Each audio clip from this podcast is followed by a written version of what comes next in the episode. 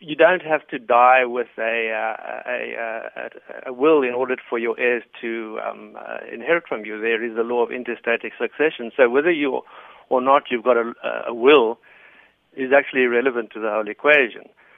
The fact of the matter is that uh, copyright is a form of property, and uh, like all property, it passes uh, to the heirs of the of the deceased uh, upon his death. And uh, in the same way as a piece of land which belongs to uh, a deceased person doesn't transfer it to the state, why should copyright?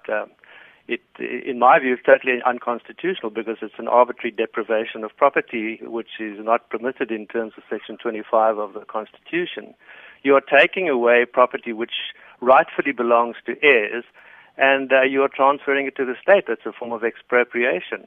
And uh, what is also absurd about the provision is that once the state becomes the owner, it becomes perpetual. So copyright will exist forever and ever, which is totally contrary to the whole principle of copyright law, which is that um, a monopoly, a form of monopoly is, is, given in the use of a work for a prescribed period, and thereafter it must fall into the public domain.